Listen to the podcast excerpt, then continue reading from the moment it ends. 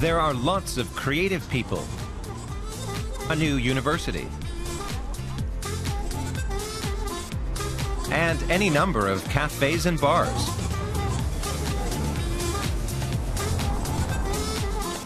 Everything's accessible by foot or by bike. The university is located in the heart of the city. Leipzig is teeming with students. One of them is Annika Reka. Right now, she and her boyfriend Christian Oehler are planning a short trip. First stop, Berlin. But they don't have much money. We've only got 200 euros, so let's keep our travel costs low. I don't want to spend a lot of money on travel. It's not necessary. They decide to take an intercity bus from Leipzig to Berlin. It costs just 8 euros one way. This kind of bus travel was introduced in Germany in 2013. And it's especially popular with young people. It's a lot cheaper than taking the train, and they've got Wi Fi, which is great. In fact, it's better than the Wi Fi system on the trains. I think it's really cool. Annika and Christian arrive in Berlin two hours later. They have a reservation at a hostel in the popular Friedrichshain district. But the room's not in a building, it's in a boat. And it costs just 19 euros a night per person. After they unpack their gear, they head for the East Side Gallery. It's one of the last remaining stretches of the Berlin Wall.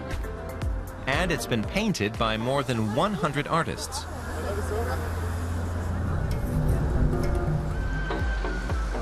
That evening, they check out the nightlife around Warschauer Straße.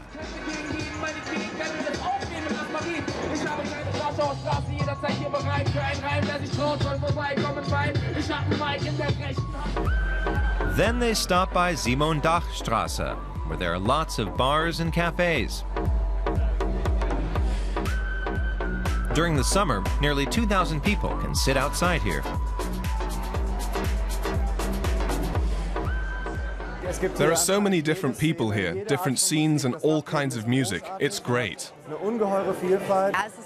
Berlin is Germany's party capital. This was a spur of the moment trip, and we've really enjoyed ourselves so far. There's a lot going on here. Let's see how the evening goes. Next, the couple head for what's known as the Raw Temple. It's a popular venue for a night on the town, for locals and tourists alike.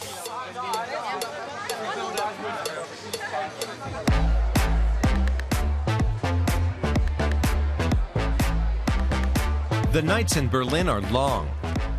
Some visitors spend days on end going from club to club. But the two have other plans. The next morning, they're off to the Baltic coast. Hitching a ride with another student for just 10 euros each. But thumbing a ride is so last century.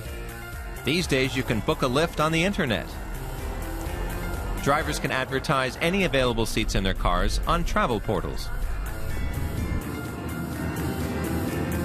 These share a ride services are also very popular with young people because they're inexpensive and environmentally friendly.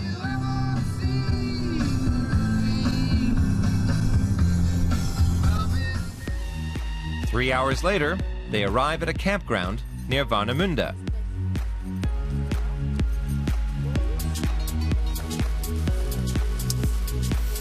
One night at the campground will cost about 30 euros for both of them. And they're just a few steps from the Baltic.